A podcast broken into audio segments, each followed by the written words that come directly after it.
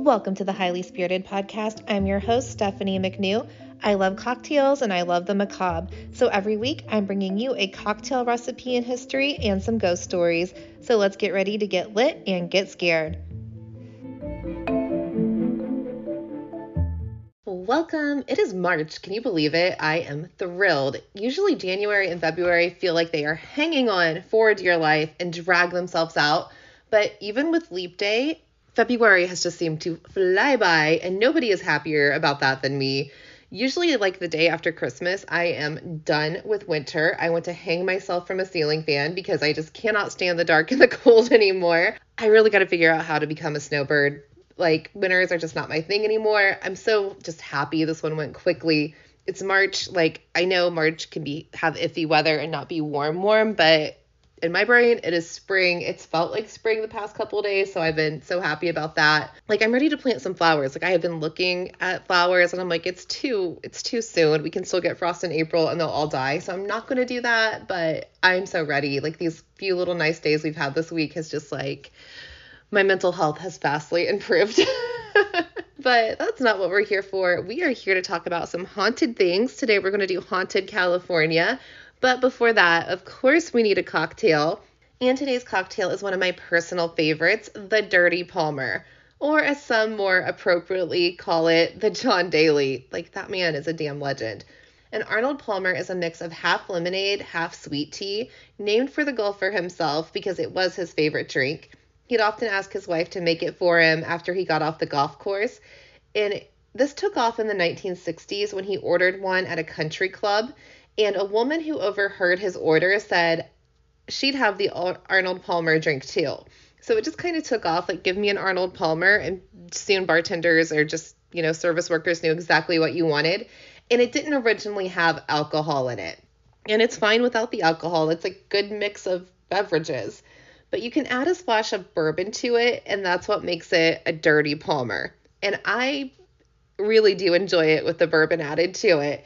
You don't need a lot, just about two ounces or so, and it's typically served in a highball glass with ice, or you can put it all into a Stanley and take it on the golf course with you. Nobody's going to know. Traditionally, adding vodka to it is an option, and this is the one that's most generally referred to as the John Daly. So it's that sweet tea lemonade blend, throw in about two ounces of a decent vodka, you got yourself a John Daly. Either way, they're refreshing as hell, and it's one of my favorite, like, summer drinks. You just don't really get a lot better than that. And, I mean, they have, like, some pre-made ones, too. It's not the same. I don't like the canned cocktail versions of it. I want, like, homemade lemonade. Sweet tea out of a jug is fine, and then I want to throw in my own bourbon. The Evan Williams um, Bottled and Bond is really, really good for that one, so keep that in the back of your mind. And you might be wondering why I picked this cocktail besides just being a fan of it, and it's because we're going to talk about haunted California, a state that's very much on my bucket list, full of golf courses, especially Palm Springs. So I'm going to start this out. We'll be back after this break, and I'm going to start out with some haunted Palm Springs.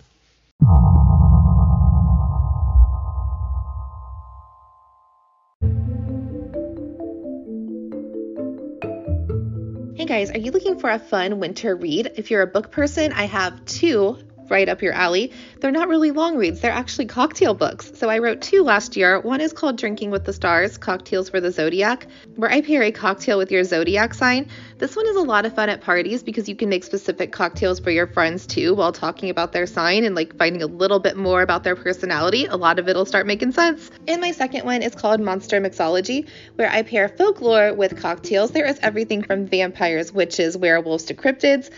That one was my favorite, actually. It came out around Halloween last year, but it's for all seasons. There's summer cocktails, there's spring cocktails, there's some winter ones, and who doesn't love folklore all year round? So check those out. They are on Amazon. If you search them by name or if you search S. McNew, they should pop up. Okay, we are off to California for some haunted spots. Last June, I covered Haunted Hollywood, so I'll be skipping most of the Hollywood haunts and L A locations today, but go back and listen to that episode if you haven't yet or just want a refresher. It was a fun one. Love Mae West, talked about her a lot. Hollywood Forever Cemetery, lots of good haunts in L A. I've also previously talked about the Winchester Mansion in San Jose. I had a whole episode ded- dedicated to that one last season, so go check that one out too. I'm going to skip it in today's episode. Today we're going to start with Palm Springs, mid-century modern heaven. God, I would die to just spend a week in Palm Springs so bad. It is like my dream place to live, just a little slice of desert paradise. I mean, it has cacti and palm trees and sunshine and gorgeous mountains off in a distance, and most of the homes seem to have pools in the backyard. Like, what more could you want? It's, uh, I just think it's stunning. I would love to live there. Um, it has been known to be a playground to the stars. It's a little less than a two-hour drive from L A, so it's the perfect weekend escape for the rich and famous and beautiful. The Triada Hotel was originally built as a private residence, then sold to venture capitalist David Margulies in nineteen thirty-four. It was renovated, then named the Ambassador Apartment Hotel. It was the favorite hangout of the very influential Howard Hughes. He apparently had a preference for room three twelve. The property was abandoned in nineteen ninety-four, but reopened again around twenty fourteen, and is now called the Triada. Howard Hughes apparently still haunts room three twelve. Triada is currently owned by Marriott, and it's part of their autograph collection. It's beautiful with gorgeous views, and I checked out their booking site. A king room is only two hundred forty-five dollars per night, which is honestly not that insane, and quite the bargain if you get a chance to run into Howard Hughes himself. I wouldn't be upset about that. The Joshua Tree Inn is home to another famous ghost. Apparently, Gram Parsons haunts this place. Parsons died of a drug overdose here in nineteen seventy-three while staying in room eight. Guests who stay in room eight report small items like earrings and other jewelry being moved about the room when they're out. He also likes to move a mirror that hangs on the wall. The mirror is the only piece of original furniture left in the room from the date he died. The bed and everything else has obviously since been replaced and updated. This one of a This one kind of freaks me out because I'm one of those people who do believe that mirrors can be portals, and old superstitions state that mirrors should be covered up with black cloth if someone dies in the room with one, or they risk their soul being trapped inside the mirror when it exits its body. Like, poor Graham, what if he's just kind of stuck in that mirror? Who knows? La Quinta Resort is located about thirty minutes southeast of Palm Springs and is said to be haunted by a woman in a flowing white gown. They have their own lady in white and a man in an old-timey hat. One guest even reported feeling a cat run across their bed with them in it, but there was no physical cat to be found. Caroquia Pension sits just west of Cimarron Golf Course, and it's a gorgeous Mediterranean-style structure that was previously a private residence to a silent film star, but later sold and turned into a resort. It's been reported by guests that the former owner's wife now haunts the resort. Guests have often come back to their rooms to find clothes rearranged and have reported cold spots on very hot days. This is, like, this is the desert. Feeling a cold spot would be quite surprising. I mean, I know their nights can get chilly, but uh, on a one hundred degree day and you're feeling a cold spot, I would definitely think it's something supernatural. This ghost, she's also been seen walking along the roadside on the anniversary of her death. It's kind of sad. Let's move on to some San Diego haunts. I used to work for a company that was headquartered in San Diego, and I can't explain how jealous I was of these people's lifestyles. They're on Pacific time, but worked Eastern hours, like a three-hour time difference. So they were off work by two p.m. every day, because it was five here, and they had sunshine ninety percent of the time. Like, I'm struggling to get through January. They're freaking going to the beach. Like, ocean right there, endless activities, the best street tacos and Mexican food you could even dream of.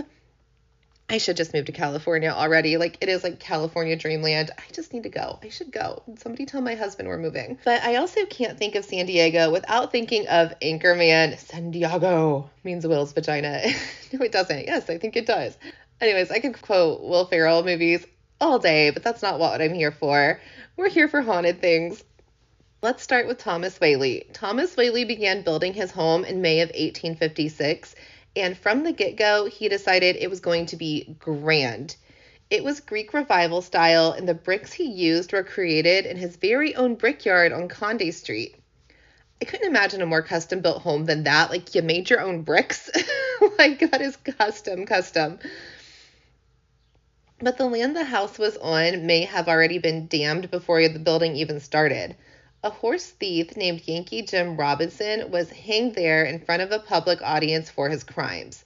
Whaley didn't care about this fact and still decided this was the perfect spot for his dream house.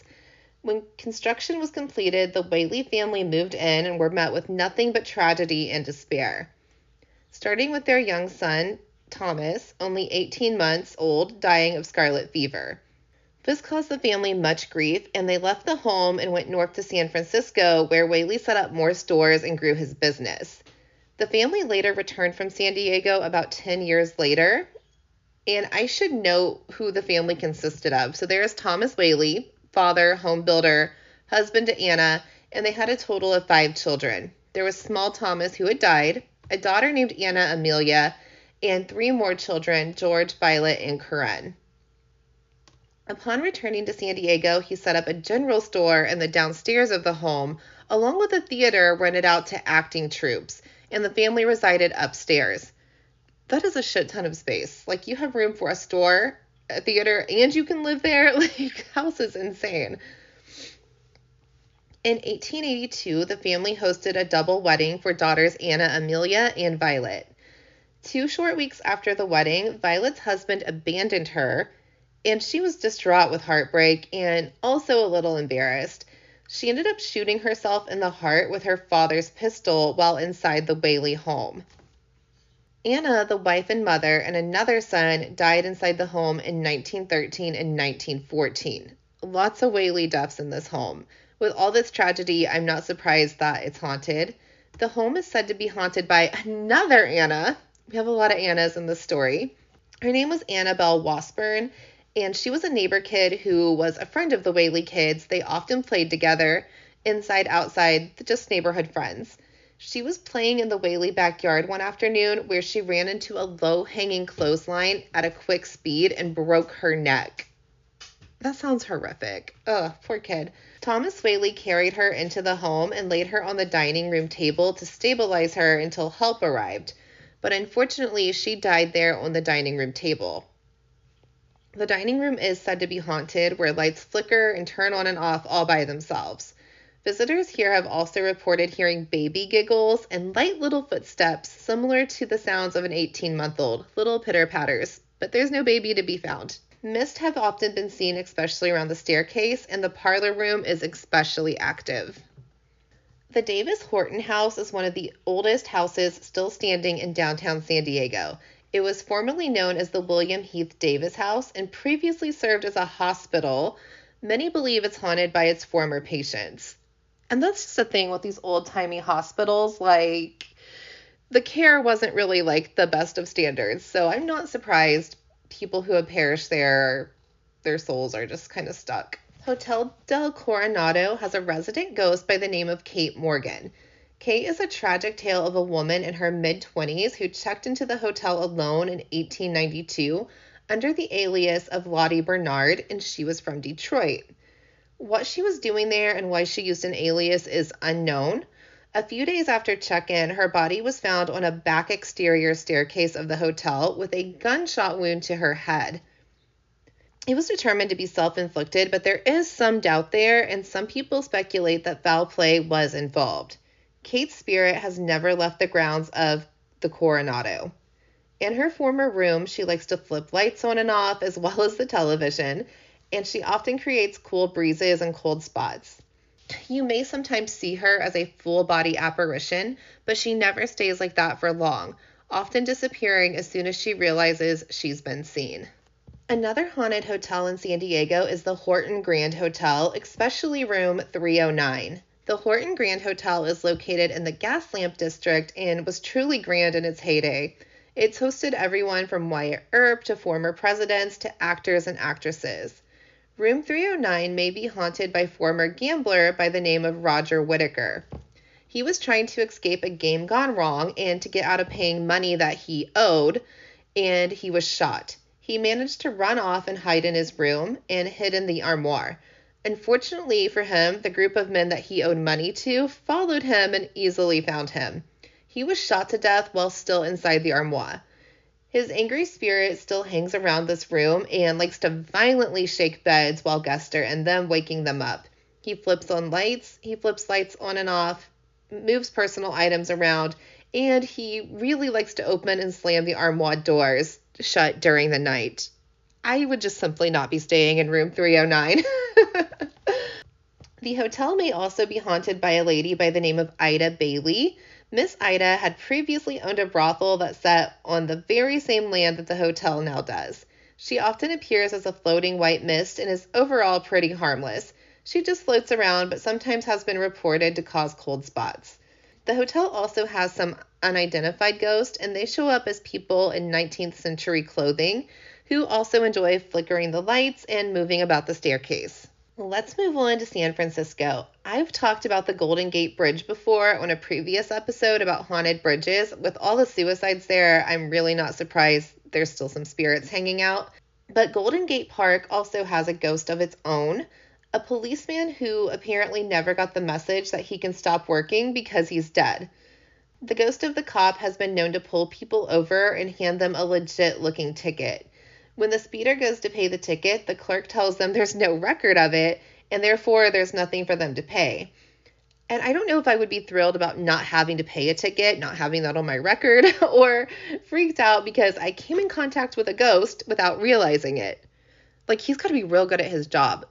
And this cracks me up because, like, he's obviously an old-timey policeman. Like, did he somehow, like, ghost his way into a newer police car or what? Because if a nineteen forties police car tried to pull me over, I would be like, somebody's just cosplaying as a cop. So this one's really interesting to me, how he does get people to pull over and write them tickets. You'd have to have a full interaction to be like, hey, do you know why I pulled you over? Speeding? Yep, yep, here's your ticket. Like, that one's fascinating to me. I do want to go speeding in Golden Gate Park just to see if I get pulled over by this ghost cop. Stone Lake in the middle of Golden Gate Park also has a ghost. A woman in white is known to ask visitors where her baby is. The legend goes that the woman once had her baby in a stroller while going around the park, and while she was distracted, it rolled into the lake. Unable to catch it or find her baby once it went in, the baby drowned in the lake. Sightings of her have been reported for over a hundred years. The Curran Theater was built in nineteen twenty-two and owned by Homer Curran. The former ticket taker is still seen there, especially in a mirror in the entrance. His name was Hewlett Tarr, and he was shot in a robbery in nineteen thirty-three. The robber was trying to steal tickets for himself and his girlfriend. And that seems like a terrible date. Like, that should be one date and done. And also, like, dumb criminals, right? Like, I know some other podcasts have segments called Dumb Criminals. And this guy, like, when you steal something, you run away with it. Right? Like, if you're going to rob a bank or steal a car, you get it and you go. You don't steal movie theater tickets. Like, you're going to steal the tickets and go inside and watch at least a ninety minute movie. Uh, like, you're going to go to jail. Like, they're not just going to let you enjoy the movie and arrest you afterwards. Like, this is so stupid. But I do feel bad for Hewlett. The man was just trying to do his job. He didn't deserve to get shot while being a ticket taker. Another ghost here is named Arthur, and he's still working backstage, moving around props and turning the lights on and off. He died here in an accident sometime around the nineteen forties. Lesser seen or heard is an actress who used to play here, and she's seen as a wispy, misty form when she does show up. The now Queen Anne Hotel was formerly a finishing school for girls run by Mary Lake. It was purchased for her by her fiancé, Senator James Fair, in eighteen eighty-nine. Running the school was Mary's dream, but it was short-lived as the school closed in eighteen ninety-six due to lack of finances. Mary has apparently never left the property, though. She's been seen in full form, and you can also hear her footsteps in the halls. She seems pretty helpful and useful, though. She's been known to unpack guest bags and even straighten up their items when they leave them in disarray. She would love me. I act like a goblin in a hotel room. Like, my stuff ends up everywhere. And I would appreciate Miss Mary picking up my crap after me. Like, she wants to organize it. Miss Ghosty Girl, have at it. Thank you. Appreciate you. The Chambers Mansion is a gorgeous Victorian that was built by Robert Chambers. He had a wife named Eudora who was known to be quite odd, but she preceded him in death. He left the house to his two nieces, but they apparently couldn't stand each other enough to live in it peacefully, so they split it in half. One niece, Claudia, died under pretty mysterious circumstances, and now the house is haunted by a lady in black. But it's been undetermined whether that spirit is Claudia or Eudora. An unseen presence also plays the piano in the middle of the night, and guests often report feeling watched or followed. I can't talk about haunted San Francisco without talking about the infamous Alcatraz. I guess it's technically located in the San Francisco Bay, and it's technically an island, but you guys know what I mean. San Francisco, Alcatraz. If I ever floated in San Francisco, definitely going to go visit Alcatraz. Alcatraz was originally used first as a prison for the military and even housed Confederate soldiers during the Civil War. In nineteen thirty-four, it became a federal penitentiary, becoming home to the worst of the worst of America's most dangerous criminals. It was closed in nineteen sixty-three, but is, but is still open as a tourist destination. Horrible things happened here while it was open. Like, it's cold and dingy and damp in there. They didn't have the best food. And I know these prisoners were terrible, terrible people, but they were treated horribly while they were there. Uh, so, of course, you know, there's going to be some lingering spirits when that much human suffering happens in one place. The dungeon under cell block C seems to have the most paranormal activity, or at least the most angry energy. A former hitman that goes by the name The Butcher is known to haunt this area. Cell block D is also extremely haunted and has an angry looming energy to it. It was formerly solitary confinement. Ruth McCain was a convicted murderer who spent three whole years in solitary. As soon as he was released and moved into the general population, he immediately killed another inmate. That guy's energy hanging around, just bad news. The whole place just feels dark and heavy, though. Moaning, crying, rattling chains, even gunshots, and even the sound of cell doors opening and closing can still be heard all over the prison. It's very, very active. Al Capone was sentenced here for a bit and apparently liked playing his banjo. If you hear a faint banjo sound during your tour, it might just be the spirit of Capone himself, which this guy has been said just to haunt about everywhere from Chicago to California. So maybe I should do a future episode on where to find Capone's ghost. He's getting around in his afterlife. He's still a busy guy. All right, we're going to head back down south a little bit to Long Beach and to talk about the Queen Mary. She's just as infamous as Alcatraz. The Queen Mary was in service during World War Two, transporting over two million passengers, including over eight hundred thousand military members. The Queen Mary was built in Scotland for the White Star Line, you know, the same one that owned the Titanic. She took her maiden voyage in nineteen twenty-six and won a Blue Riband, an award for reaching the highest speeds while crossing the Atlantic. She was named after King George the Fifth's wife, Mary of Teck, who was Queen of the U K and Empress, an Empress of India from nineteen ten to nineteen thirty-six. I think that's quite an honor. Like, yeah, I know I'm a queen and whatnot, but to have a ship named after you... I want a ship named after me, or even a boat. Like, if I need somebody someday to be like, yes, I am naming my boat after her. I want that for me. Anyways, the interior was gorgeous, with the interior art, with the interior being Art Deco designed and filled with modern luxuries of the time. She didn't remain a passenger ship for long and was quickly converted to transport Allied troops during World War Two. Ship travel declined in the following decades, and she was bought by the city of Long Beach in nineteen sixty-seven, where she remains docked, but turned into a hotel, restaurant, event center. This place is absolutely a tourist destination. I would love to visit. They also offer haunted tours daily. At least forty-nine deaths have taken place on board during the ship's history, some natural, some accidental. So I'm going to dive into the haunts in an article I found from travel and leisure dot com. And the Queen Mary is a ship. I don't know if you caught that or if you don't have any knowledge of it. It is a ship. I probably should have noted that. But now it's used as a hotel mostly, and it is called the most haunted hotel in America. Although I'm sure there are other hotels that call themselves that.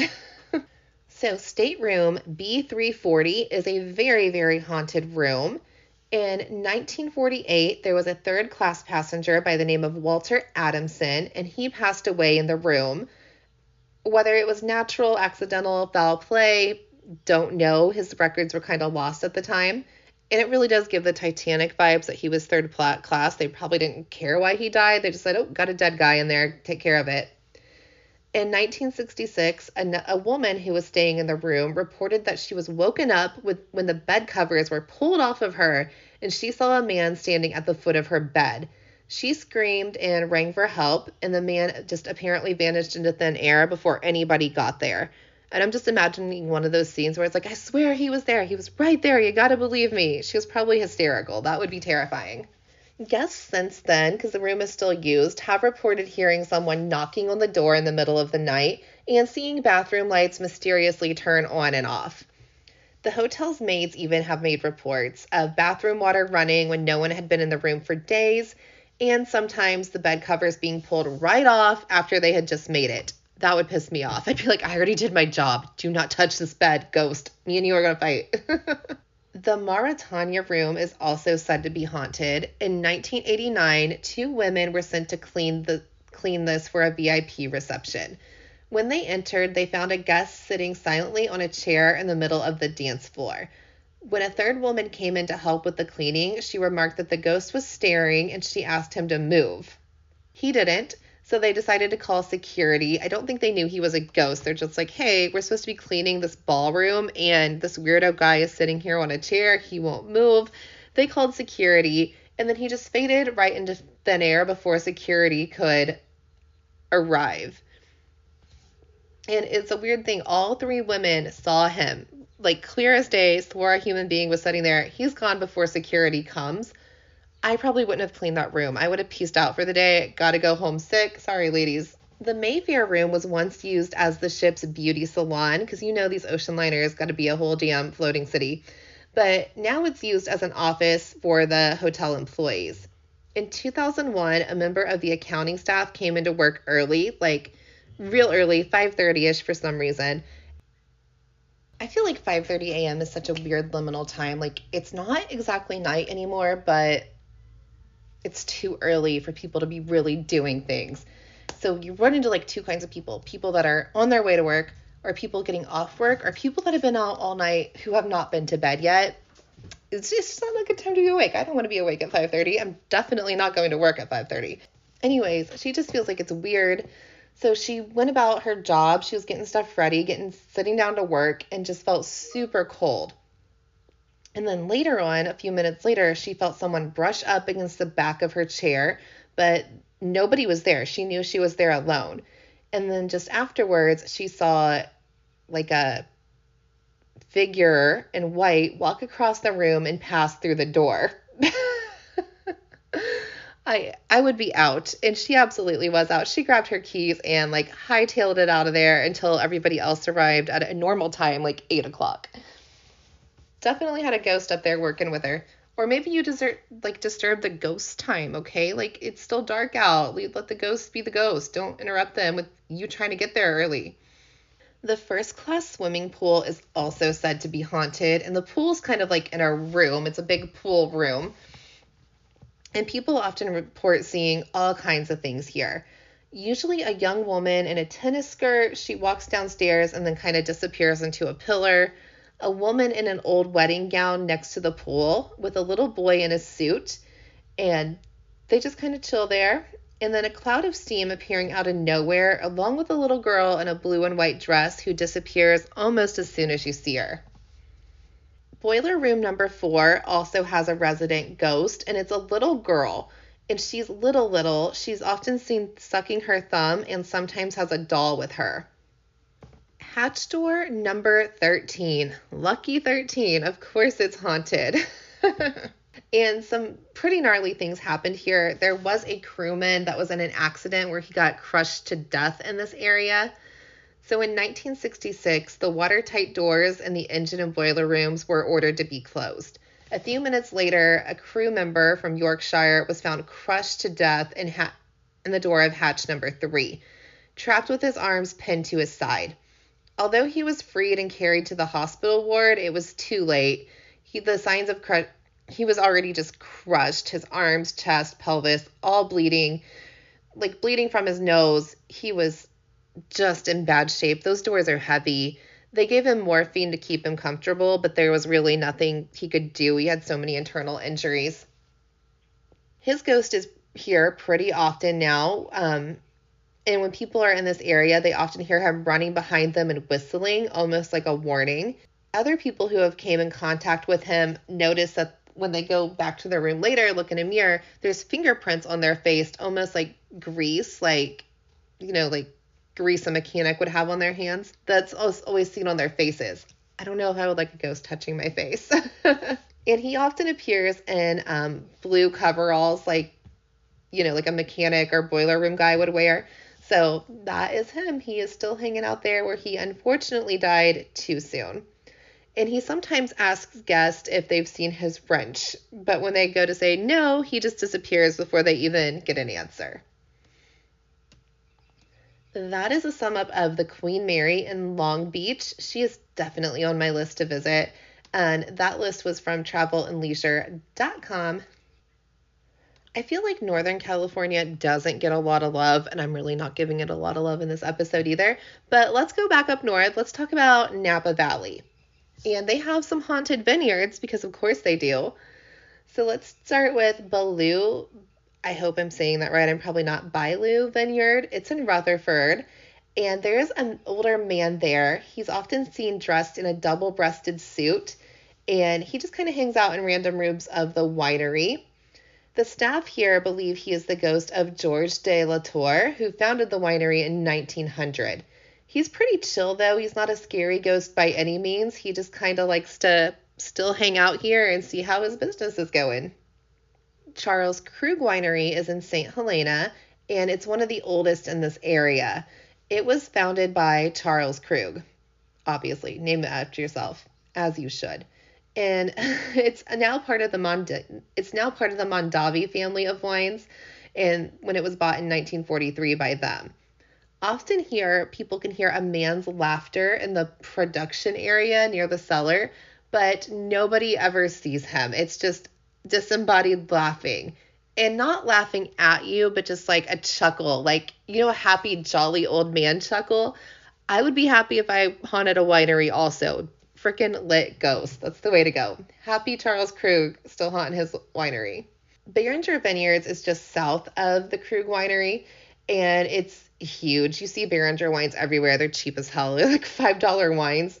They're not bad, but they're not great. They just, they just kind of are. This one has, this winery has what they call the Rhine House, and it's in the center of the property. And apparently it has all kinds of ghosts also. Apparently Frederick Behringer's bedroom itself is the most haunted, and items just kind of fly around there, seemingly all on their own. And a male figure has been seen walking the upstairs hallways. Trefethen Family Vineyards is also in Napa. It was built in eighteen eighty-six by a Scottish sea captain. That's interesting. Named Hamden McIntyre. And he kept it open all through Prohibition as well. He even bootlegged out of it, which is brave, to bootleg out of a winery. The man kept it going. There's a there's some lore here that a young man broke into the winery to steal some wine and was caught by the bootleggers, who immediately killed him at the winery. That's what you get, you little shit. No, I'm kidding. Um, visitors often claim to see a dark presence in that area, and even like a shadow of a human swinging from the ceiling. That one would be disturbing. I don't want to see that. Napa River Inn. So this is more of a hotel than a winery itself. It was built in eighteen eighty-six. And it was originally a warehouse and a feed store, but now it's an inn, and it's in downtown Napa. The son of the building's original owner, Mister he was Captain Albert Hatt. This is Albert Junior He took over it. He married a woman named Margaret in eighteen eighty-nine, and together they had five kids. So Margaret, Margaret died in nineteen oh six, and Albert Junior just could not get over her death. Like, just so grief-stricken that he put himself into poor health, that he died pretty soon after. And he apparently died in the upstairs of this building. So in room, in what is now room two oh eight, people hear all kinds of, like, disembodied voices, footsteps, all kinds of spooky stuff sitting, happening in there. And they do believe it's Albert Junior So that is Napa. I would love to see Napa, too. Get some wine, go on some ghost tours. It really couldn't be any better. It sounds like a dream trip. And of course, California's Gold Country has some ghosts of its own, but they're exactly what you'd expect. They're mostly prostitutes, gamblers, cowboys, miners, prospectors, still haunting hotels and saloons. It's exactly what you'd expect there. I'm going to wrap this one up. Cali is definitely on my list of places I want to visit in the next year or so. Like, I have a whole plan. I don't know how it's going to work out. Like, I'm like, yeah, I'm going to fly into L A X, and then we'll just road trip, rent a car, and drive all these other places. And California is a lot bigger than I think it is. I don't think I can squeeze it all in in the time that I would be there, but we'll see. But anyways, I'll be right back next week with a brand new episode. But until then, please give us a like, review, follow on Instagram at Highly Spirited Podcast. Cheers.